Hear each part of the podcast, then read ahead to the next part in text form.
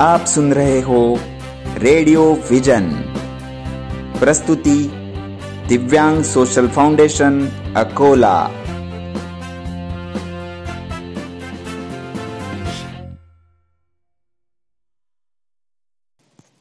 नमस्ते दोस्तों, मैं प्राध्यापक विशाल कोरडे, रेडियो विजन अकोला और दिव्यांग सोशल फाउंडेशन अकोला के माध्यम से आप सभी का हार्दिक स्वागत करता हूँ।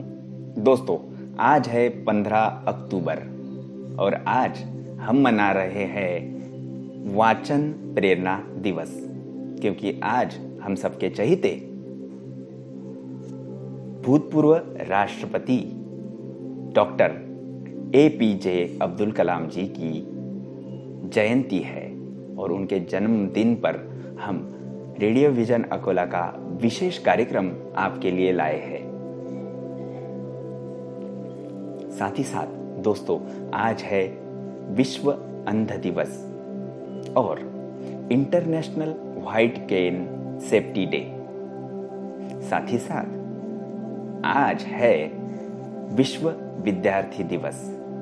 तो इन सभी विषयों को हम आपके लिए लाए हैं रेडियो विजन अकोला के साथ। दोस्तों दिव्यांग social foundation Akola, radio vision Akola, national association for the blind, जिला शाखा अकोला और श्री शिवाजी महाविद्यालय अकोला के माध्यम से भी हम आपके लिए विशेष कार्यक्रम आयोजित कर रहे हैं। आप सब दिव्यांग सोशल फाउंडेशन अकोला के साथ जुड़ सकते हो, मेंबर बन सकते हो और साथ ही साथ रेडियो विजन अकोला से भी आप जुड़ सकते हो। हमारे साथ जुड़ने के लिए हमारा फ़ोन क्रमांक है zero nine four two three six five zero zero nine zero. तो दोस्तों, doctor A P J Abdul Kalam के बारे में जानेंगे हमारे इस विशेष कार्यक्रम में। इस कार्यक्रम का लेखन और निवेदन किया है स्वाति झुंझुनवाला ने। निर्मित सहयोग है हिमांशु निमकरडे। कार्यक्रम की संकल्पना और प्रस्तुति है प्राध्यापक विशाल कोरडे की। तो दोस्तों, वाचन प्रेरणा दिन के उपलक्ष्य में यह विशेष कार्यक्रम आप सभी के लिए। रेडियो विजन के श्रोताओं, नमस्ते। मैं स्वाति झुंझुनवाला, डॉक्टर अब्दुल कलाम जयंती 15 अक्टूबर पर उनके स्वभाव से जुड़े कुछ प्रेरणादायी पहलू आपके लिए लेकर हाजिर हूँ। भारत के इतिहास में पहली बार कोई राष्ट्रपति वैज्ञानिक रहा है। Doctor A P J Abdul Kalam को लोग मिसाइल मैन के नाम से भी जानते हैं। डॉक्टर अबुल पकीर जैनुल अब्दीन अब्दुल कलाम न सिर्फ़ एक महान वैज्ञानिक, प्रेरणादायक नेता थे, बल्कि एक अद्भुत इंसान भी थे। उन्होंने जिसके साथ भी काम किया, उनके दिल को जीत लिया। वही हम सब जानते हैं कि उन्होंने किस तरह कड़े संघर्षों के बाद सफलता हासिल की थी। किस तरह तमिलनाडु के शहर रामेश्वरम के साधारण से परिवार से ताल्लुक रखने वाले एक लड़के ने मिसाइल मैन तक का सफ़र पूरा किया। आज लाखों करोड़ों लोग उन्हें अपना प्रेरणा स्रोत मानते हैं और उनकी बातों का अनुसरण करते हैं। ग्यारहवें राष्ट्रपति कलाम साहब का कार्यकाल 2002 से 2007 तक रहा है। चलिए जानते हैं उनके जीवन से जुड़े कुछ रोचक वाक्य, जिन्हें जानकर आप हैरान हो जाएँगे। राष्ट्रपति कलाम सादगी, मितव्ययिता और ईमानदारी जैसे उन गुणों की मिसाल थे, जो आज के राजनीतिक परिदृश्य में दुर्लभ हो चले हैं। एक बार कलाम का पूरा परिवार उनसे मिलने दिल्ली आया। वे कुल बावन लोग थे, जिनमें उनके नब्बे साल के बड़े भाई से लेकर डेढ़ साल की पड़पोती भी शामिल थी। स्टेशन से सभी को राष्ट्रपति भवन लाया गया, जहाँ वह आठ दिन तक भवन में रुके। उनके आने जाने से लेकर खाने पीने तक, यहाँ तक कि एक प्याली चाय का खर्चा भी कलाम ने अपनी जेब से दिया। इतना ही नहीं कलाम ने अपने अधिकारियों को भी साफ़ तौर पर निर्देश दिए थे कि इन मेहमानों के लिए राष्ट्रपति भवन की कारें इस्तेमाल नहीं की जाएगी। उनके सैर सपाटे के लिए अलग बस की व्यवस्था की गई। रिश्तेदारों के खाने पीने के सारे खर्च का ब्यौरा अलग से रखा गया। और जब वह सभी वापस गए, तब कलाम ने अपने निजी खाते से तीन लाख बावन हज़ार रुपये का चेक काटकर राष्ट्रपति कार्यकाल को भेजा। जहाँ नेता छुट्टियों पर घूमने जाने के लिए बेकरार और बेताब रहते हैं, क्या आप जानते हैं कि अब्दुल कलाम ने अपनी पूरी राजनीतिक जीवन में सिर्फ़ दो ही छुट्टियाँ ली थी?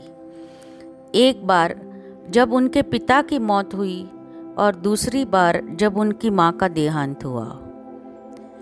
दोस्तों do the work you love and love the work you do then there is no need for holiday there is no question of boredom और स्ट्रेस आज की युवा पीढ़ी हर वक्त स्ट्रेस की बातें करती है और छुट्टियों की मांग करती है। ज़रा सोचिए इस पर। जब doctor A P J Abdul Kalam को राष्ट्रपति चुना गया था तो उनके स्वागत के लिए जोरों शोरों से तैयारियाँ की गई।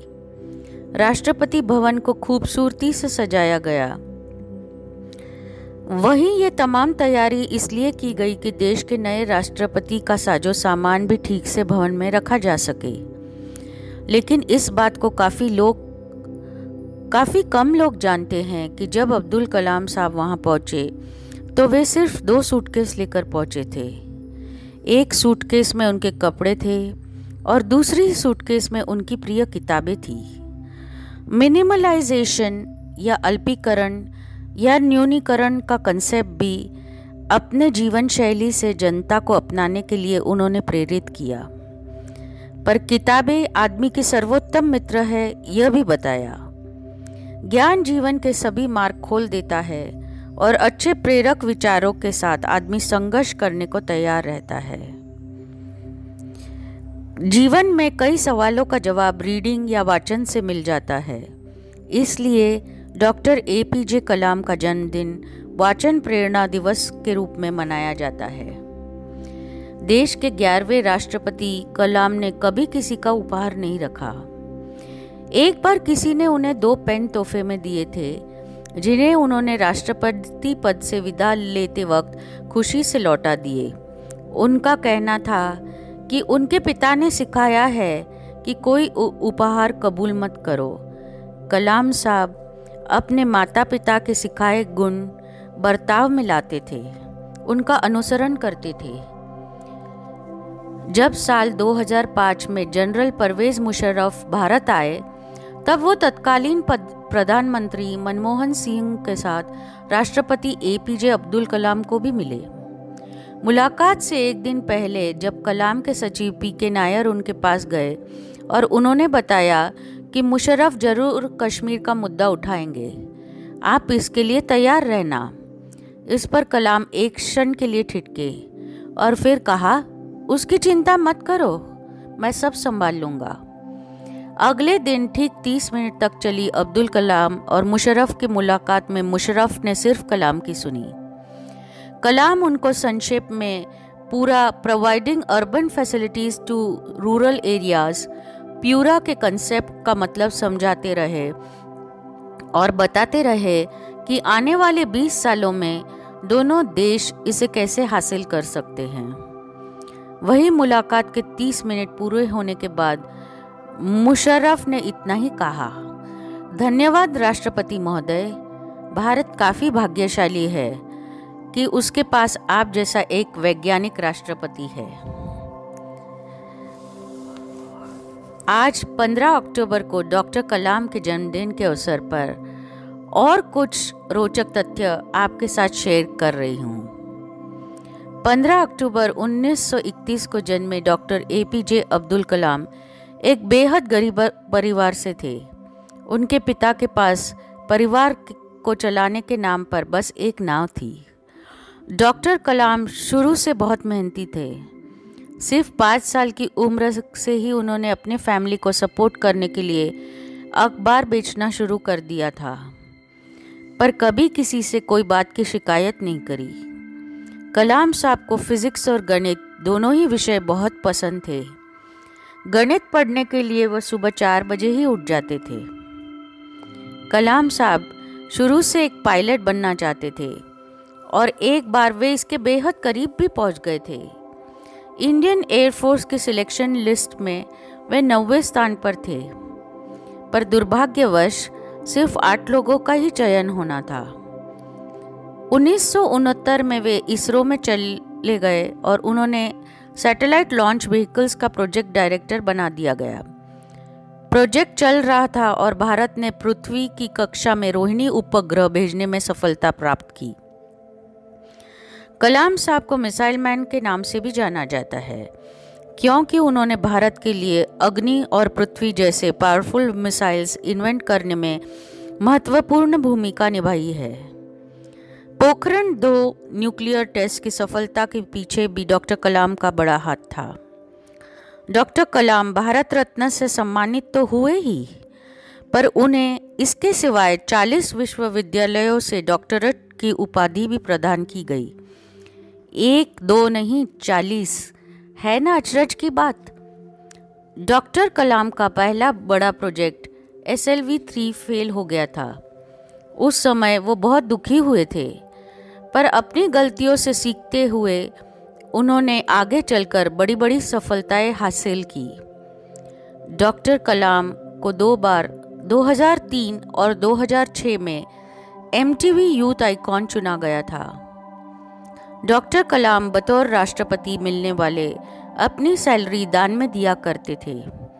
उन्होंने एक ट्रस्ट बनाया था, providing urban amenities to rural areas, PURA, और इसी ट्रस्ट में वो अपनी सैलरी डोनेट कर देते थे।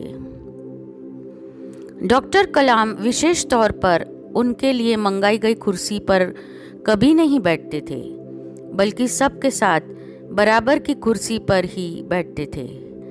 एक बार डॉक्टर कलाम ने याहू पर पूछा था what should we do to free our planet from terrorism हमें दुनिया को आतंकवाद से मुक्त करने के लिए क्या करना चाहिए? तो इस जवाब में उन्हें तीस हज़ार रिस्पॉन्सेज मिले थे। डॉक्टर कलाम चाहते थे कि राष्ट्रपति भवन पूरी तरह से सौर्य ऊर्जा से संचालित हो लेकिन उनके कार्यकाल के दौरान ये कार्य पूरा नहीं हो पाया। एक वैज्ञानिक के नाते उनका ज़ोर हुआ करता था कि रिन्यूएबल एनर्जी सोर्सेस का हम ज़्यादा से ज़्यादा उपयोग करें। डॉक्टर कलाम की inspiring autobiography wings of fire French और चाइनीज़ सहित तेरह भाषाओं में ट्रांसलेट की जा चुकी है। डॉक्टर कलाम ने अलग अलग विषयों पर कम से कम 25 किताबें लिखी है। उनका कहना था, लिखना मेरा प्यार है। अगर आप किसी चीज़ से प्यार करते हैं, आप उसके लिए बहुत सारा समय निकाल ही लेते हैं। मैं रोज़ दो घंटे लिखता हूँ। आमतौर पे मध्य रात्रि में शुरू करता हूँ। कभी कभी मैं ग्यारह बजे से लिखना शुरू करता हूँ। डॉक्टर कलाम को समुद्र से बेहद लगाव था।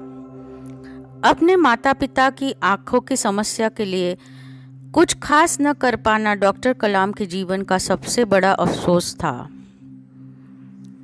उनके बुढ़ापे के काल में माता पिता के बुढ़ापे के काल में उनकी उम्र के लिहाज से रोशनी कम हो गई थी।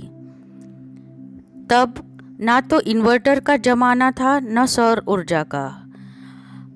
और रामेश्वरम में लाइट भी खूब जाया करती थी। इसलिए कभी कभी माता पिता को दिक्कत होती थी। इसके लिए सदा ही उन्हें अफसोस रहा। पर बड़े भाई जब बुढ़ापे में इसी समस्या से ग्रस्त थे, तब सौर ऊर्जा का चलन बढ़ चुका था। तब अपने पैतृक घर में उन्होंने सौर ऊर्जा का पैनल लगा दिया था तो रात में कभी भी लाइट की दिक्कत नहीं हुआ करती थी। राष्ट्रपति के तौर पे उन्हें अदालतों द्वारा दिए गए मृत्यु दंड की पुष्टि करना बेहद कठिन काम लगता था। डॉक्टर कलाम एक कुशल लीडर थे।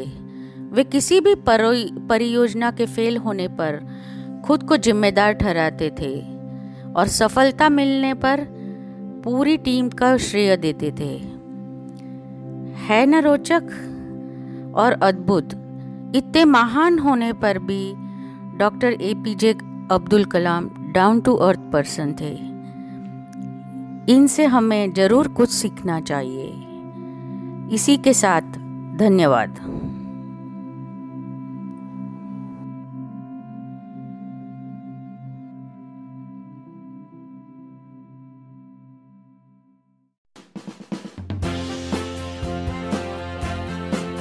आप सुन रहे हो रेडियो विजन। प्रस्तुति दिव्यांग सोशल फाउंडेशन अकोला.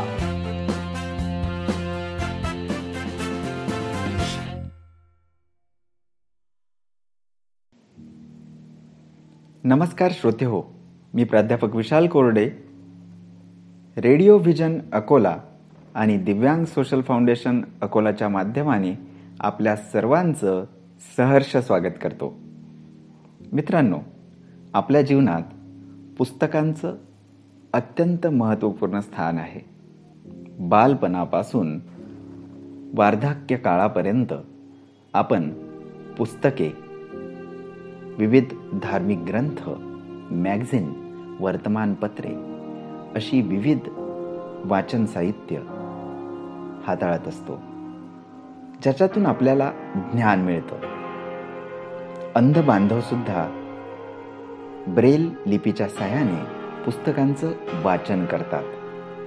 कारण त्यांना जरी दृष्टी नसली तरी स्पर्शाची लिपी म्हणजेच ब्रेल लिपीच्या साह्याने विविध ज्ञानवर्धक पुस्तकांचं वाचन अंधबांधव करीत असतात.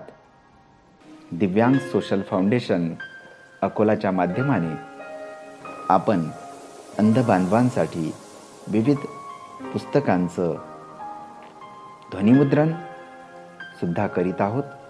त्याचबरोबर ब्रेल पुस्तकांचं प्रकाशन सुद्धा करण्याचा संकल्प दिव्यांग सोशल फाउंडेशन अकोलाच्या माध्यमाने आम्ही केला आहे. तर श्रोते हो आपण म्हणत असाल की रेडिओ व्हिजन अकोलावर आज पुस्तकाबद्दल का बोलल्या जात आहे? साहजिक आहे तुमच्या मनात हा प्रश्न असेलच.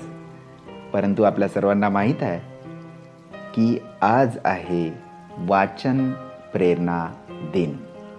आणि हा वाचन प्रेरणा दिन आपण आपल्या सर्वांचे लाडके स्वर्गीय भूतपूर्व राष्ट्रपती doctor A P J Abdul Kalam यांच्या जयंतीनिमित्त साजरा करीत असतो. आणि आज रेडिओ व्हिजन अकोला आपल्यासाठी वाचन प्रेरणा दिनानिमित्त विशेष कार्यक्रम घेऊन आला आहे. आज आपल्या स्टुडिओमध्ये ह्या विशेष कार्यक्रमासाठी आल्या आहेत प्राध्यापिका मोहिनी मोडक. तर श्रोते हो आज वाचन प्रेरणा दिनानिमित्त विशेष कार्यक्रम आपण ऐकूया.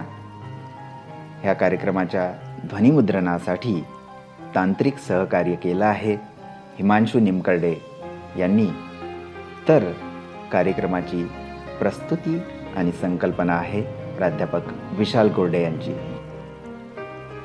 श्रोते हो वाचन प्रेरणा दिनानिमित्त रेडिओ व्हिजन अकोलाची ही विशेष प्रस्तुती आपल्यासाठी.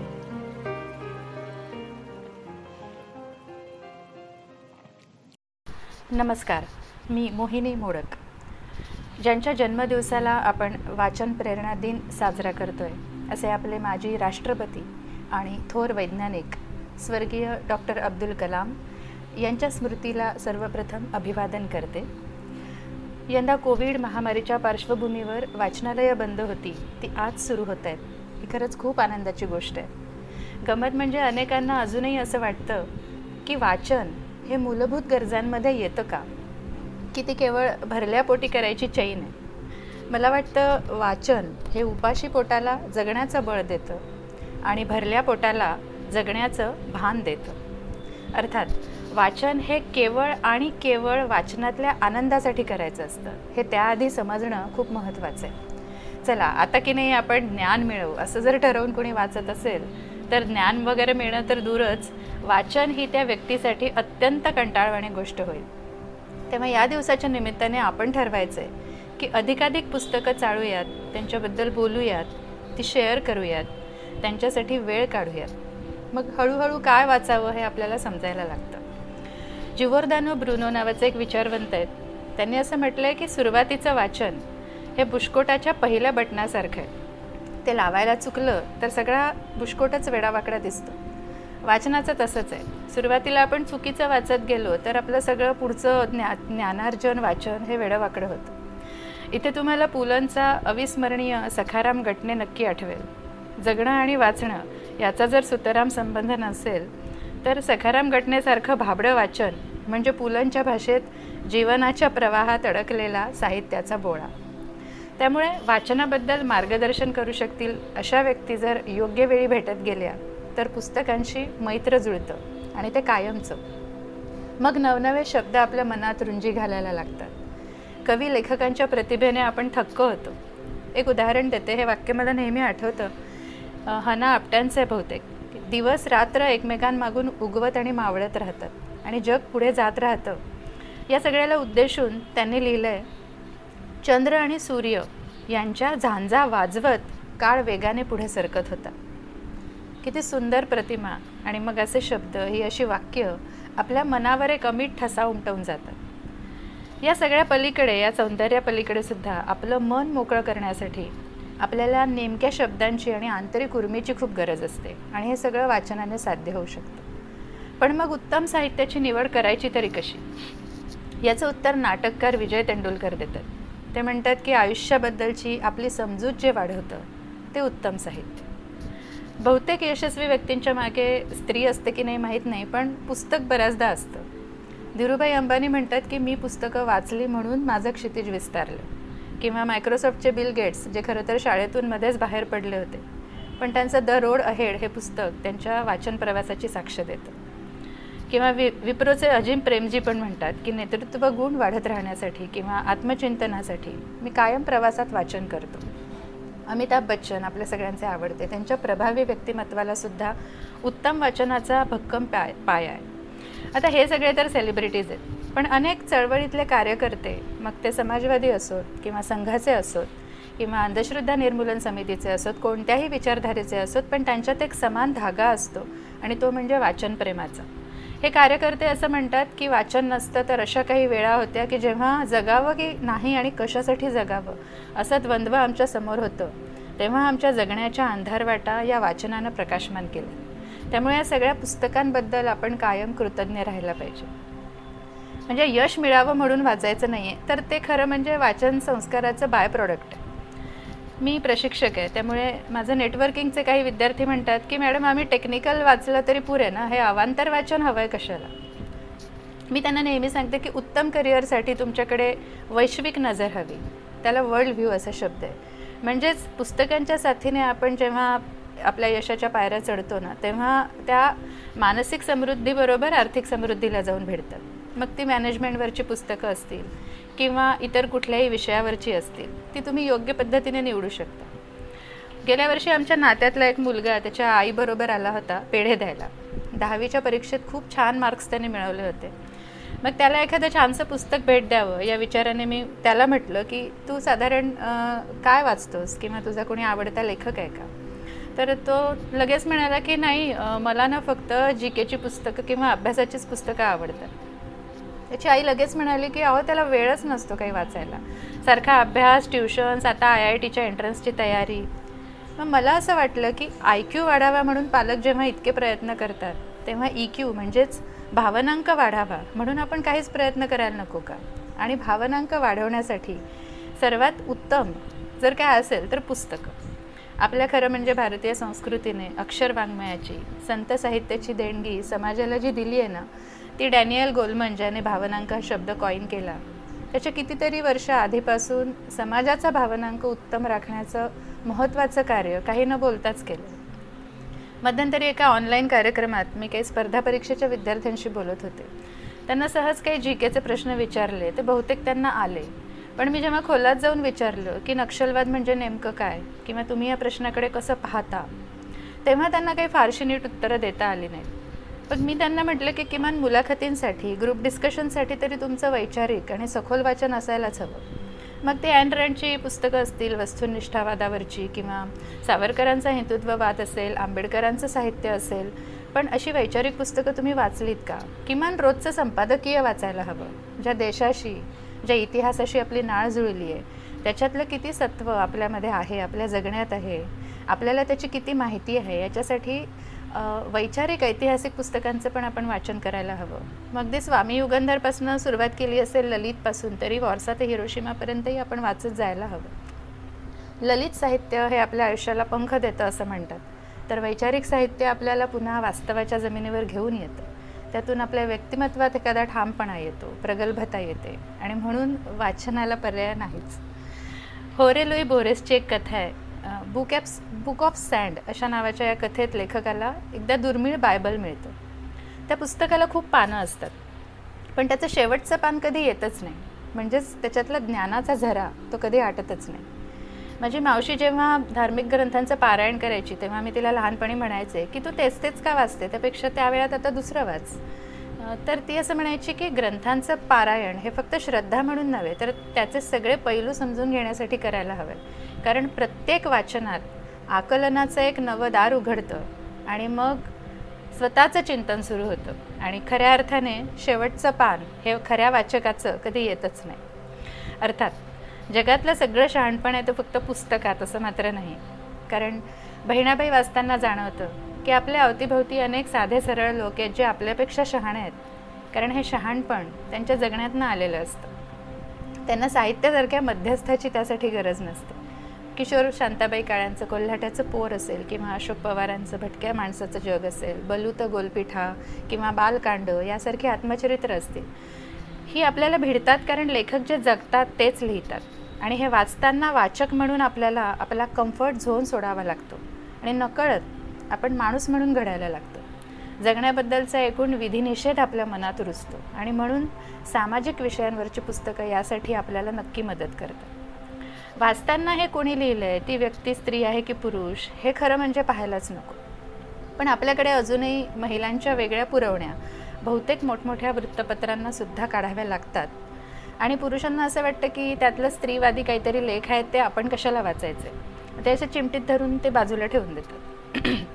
खरं म्हणजे या पुरवण्या काही फक्त पाककृती किंवा फॅशन किंवा स्त्रीवादापुरत्या मर्यादित राहिलेल्या नाही आहेत तर स्त्रीचं ज जग आणि तिचं मन हे समजून घेण्यासाठी अगदी लक्ष्मीबाई टिळकांच्या स्मृतिचित्रेपासून मेघना पेठेच्या नातीचरामीपर्यंत किंवा अगदी सिमॉन द बुहारचं सेकंड सेक्स हे खरं म्हणजे सगळ्याच पुरुषांनी वाचायला हवं. कारण अशा वाचनातून जे सुजाण पतीपत्नी एकमेकांशी सन्मानाने वागतात त्यांच्या सहजीवनाचं त्यांच्या मुलांच्या मनावर एक उत्तम चित्र उमटतं आणि एक सुंदर समाज खरं म्हणजे तयार होतो. अर्थात हा उद्देश ठेवून कोणीही वाचत नसलं तरी हे त्याचे छान साईड इफेक्ट सांगते मी. त्यामुळे ज्यांना असं वाटतं की आपली पुढची पिढी म्हणजे आमचा मुलगा वाचतच नाही हो अशी जे तक्रार करतात त्यांनी स्वतःला विचारावं की आपण किती वाचतो? आज आपलं वाचन बहुतेकांचं हे व्हॉट्सअप मेसेज पुरतं मर्यादित आहे सोशल मीडिया पुरतंच मर्यादित आहे की ग्रंथालयांपर्यंत पोचलं आहे आणि त्यातूनही जर खरंच मुलं वाचत नसतील तर आपण त्यांना काही महत्त्वाच्या घडामोडी सांगू शकतो पुस्तकांचा गोषवारा सांगू शकतो. हे खरं आहे की मुलं हल्ली मोबाईल कॉम्प्युटरमध्ये सारखी माना खपसून बसतात. आणि त्याच्यामुळे मध्ये एक स्नेही म्हणाले की जे श्यामची आई पुस्तक वाचून मी घळघळा रडलो होतो ते जेव्हा मी माझ्या मुलाला वाचायला दिलं तेव्हा चार पाच पानं वाचून होताच मुलगा म्हणाला की हे किती बोरिंग आहे याच्यात काय इंटरेस्टिंग आहे हे किती स्लो आहे. तेव्हा मला खूप धक्का बसला. खरं तर यात चूक कुणाचीच नाही. बदललेला सभोवताल याला कारणीभूत आहे. कारण त्या पुस्तकाशी त्यातल्या काळाशी त्यातल्या भावनांशी हा मुलगा आपली नाळ जुळवून घेत नाही आहे मग कदाचित हाच श्याम. त्याला ॲनिमेशन रूपात भेटला तर आवडेलही. त्यामुळे मुलं जर छापील पुस्तकं वाचत नसतील तर त्यांना ॲनिमेशन बुक्स किंवा ई बुक्स याबद्दल सांगायला हवं. ऑडिओ बुकचा पर्यायसुद्धा उपलब्ध आहे. वाचनाची आवड निर्माण करणं महत्त्वाचं ते कुठल्या पद्धतीने आपण करतो आहे हे आता मला वाटतं फारसं महत्त्वाचं नाही. हे खरं आहे की हातात पुस्तक घेऊन वाचणं आणि डिजिटल वाचन याच्यात खूप फरक आहे. पुस्तकातले शब्द वाचून समजून ते पात्र आपल्या मनावर उमटून डोळ्यासमोर उभं करणं आपल्यामध्ये त्या विचारांचं बीज रुजताना पाहणं त्या कल्पना अनुभवणं यातला आनंद आजची न वाचणारी किंवा जेमतेम वाचणारी पिढी अनुभवू शकत नाही. कवी गुलजार जसं म्हणतात ना जुबा पे जो जायका आता था सफ़े पलटने का. अब उंगली क्लिक करने से बस एक छपकी सी गुजर जाती है। वो इल्म इल्म म्हणजे ज्ञान। वो इल्म तो मिलता रहेगा आइंदा भी लेकिन किताबों से जो जाती राबता था आज कट गया है। तेव्हा वाचनाचं माध्यम खरंच बदलतं आहे याची आपण सकारात्मक नोंद घेऊ. बाह्य स्वरूपापेक्षा महत्त्वाचं जे काय आहे ते म्हणजे पुस्तकातला आशय तो पोचला म्हणजे झालं. कारण जगण्यातली न संपणारी शोधयात्रा म्हणजे खरं तर वाचन. वाचनाची देणगी माणसाला लाभली नसती तर दळवी असतील माळगुळकर असतील पाध्य असतील हे सगळे लेखक काय सांगतात की वाचनाने त्यांचं जगणं समूहलक्षी बनवलं. जेवढं आत खळबळतं ते अभिव्यक्तीच्या पातळीवर जर उतरवायचं असेल तर त्याला लागणारा शब्दसाठासुद्धा लेखकांना केवळ वाचनातून उपसता येतो. जगण्याबद्दलचं कुतूहल आपल्याला वाचनातून शमवता येतं. स्वांत सुखाय वाचता येतं समूहलक्षी होण्यासाठी वाचता येतं आणि सर्वात महत्त्वाचं म्हणजे जगणं सुंदर करण्यासाठी वाचता येतं. त्यामुळे आजच्या या धकाधकीत जर आपलं वाचन मागे पडलं असेल रोडावलं असेल तर ते नव्यानं सुरू करण्याचा संकल्प आज आपण या वाचन प्रेरणा दिनाच्या निमित्ताने करूयात. मी यावर्षी वजन कमी करीन चिडणार नाही अमुक इतके पैसे कमवीन अशा संकल्पाने इतका खरं म्हणजे तो निश्चितच कठीण नाही आहे तेव्हा तो पूर्णत्वाला जावो यासाठी मी स्वतःसह आपल्या सर्वांना मनपूर्वक शुभेच्छा देते. आणि मला माझे विचार शेअर करण्याची संधी दिली. याबद्दल दिव्यांग आर्ट गॅलरीचे अतिशय मनपूर्वक ऋण व्यक्त करते. धन्यवाद.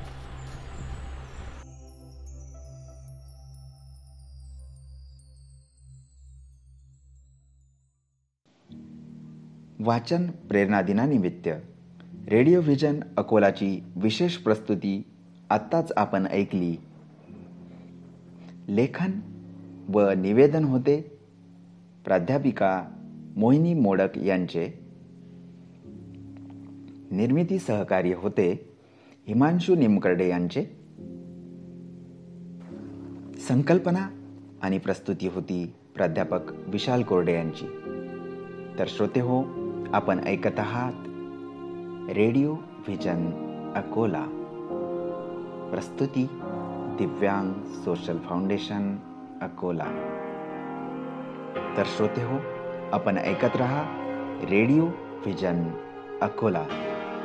आणि आपण सुद्धा रेडिओ व्हिजन अकोलाशी जुळू शकता.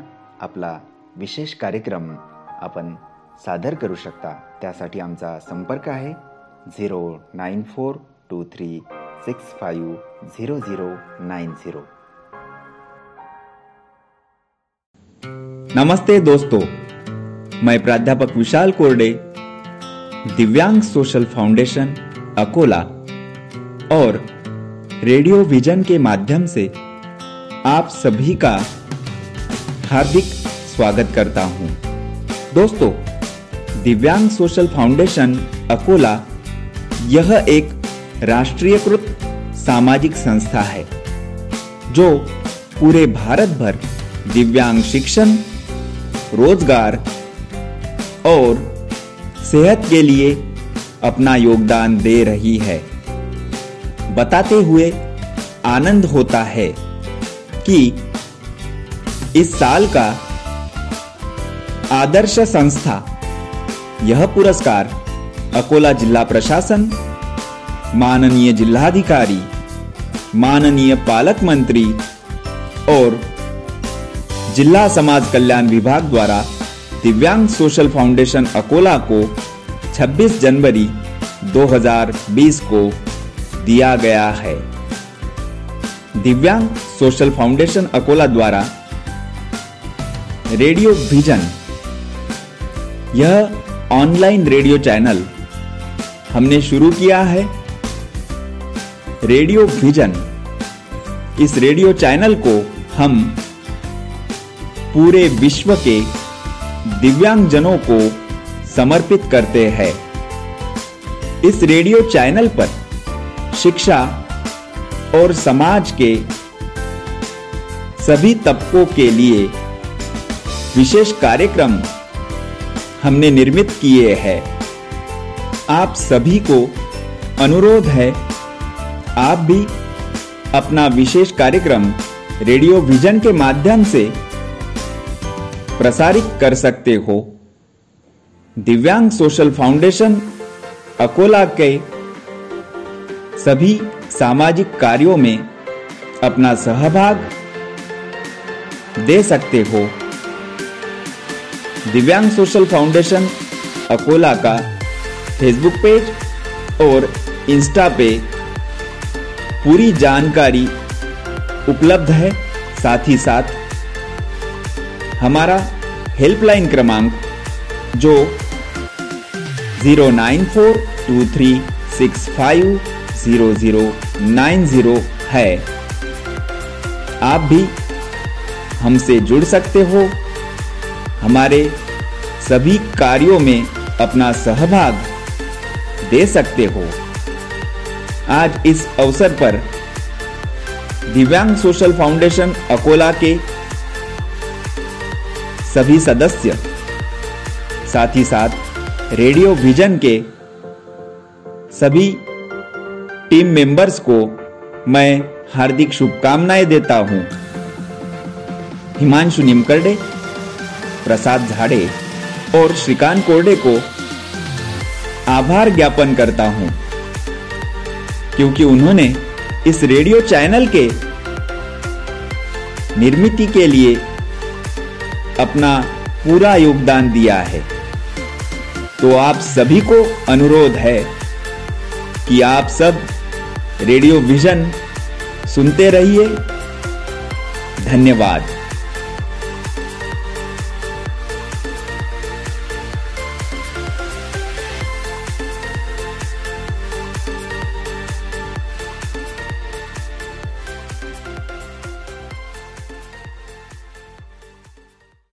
आपण ऐकत आहात। रेडिओ व्हिजन प्रस्तुती दिव्यांग सोशल फाउंडेशन अकोला.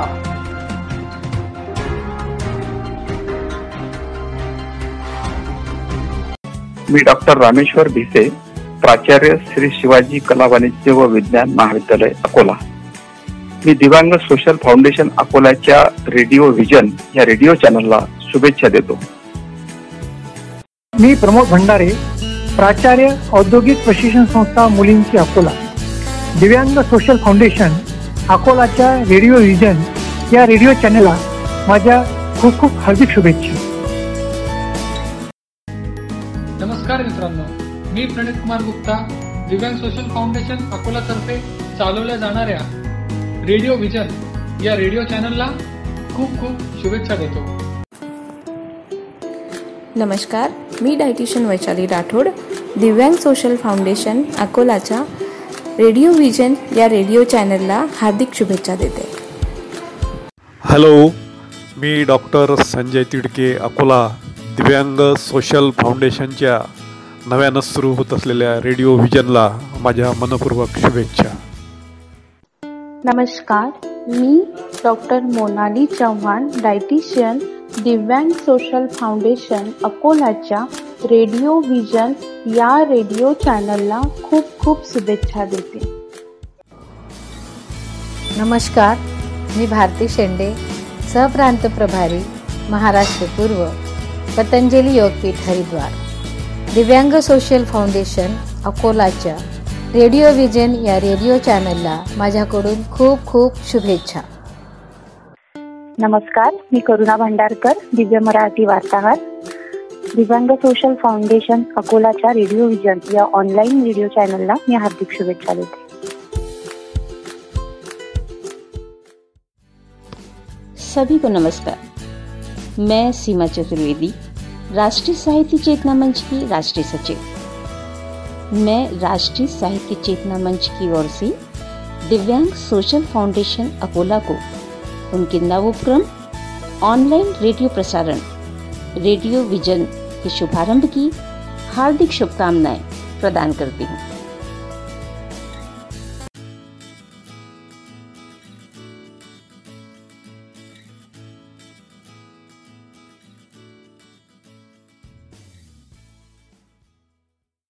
आपण ऐकत आहात रेडिओ व्हिजन प्रस्तुती दिव्यांग सोशल फाउंडेशन अकोला।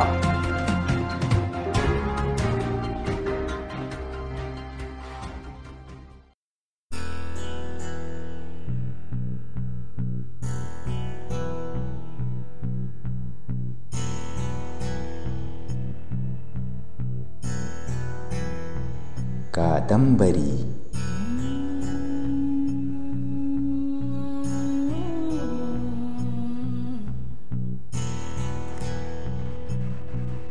कादंबरी एक नवीन मालिका वजा कार्यक्रम. रेडिओ व्हिजन अकोला घेऊन येत आहे. एक नवा कोरा कार्यक्रम. कादंबरी. कादंबरी वाचताना आपण तिच्यात हरवतो एकरूप होतो. शिकतो लेखकाशी बोलतो. आपण कादंबरी जगतो. पण धावपळीत तिला हाती घेऊन बसणं वाचणं होत नाहीये ना?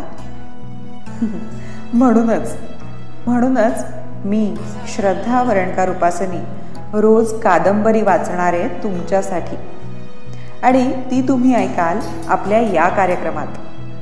तेव्हा भेटू लवकरच या मालिकेत कादंबरी.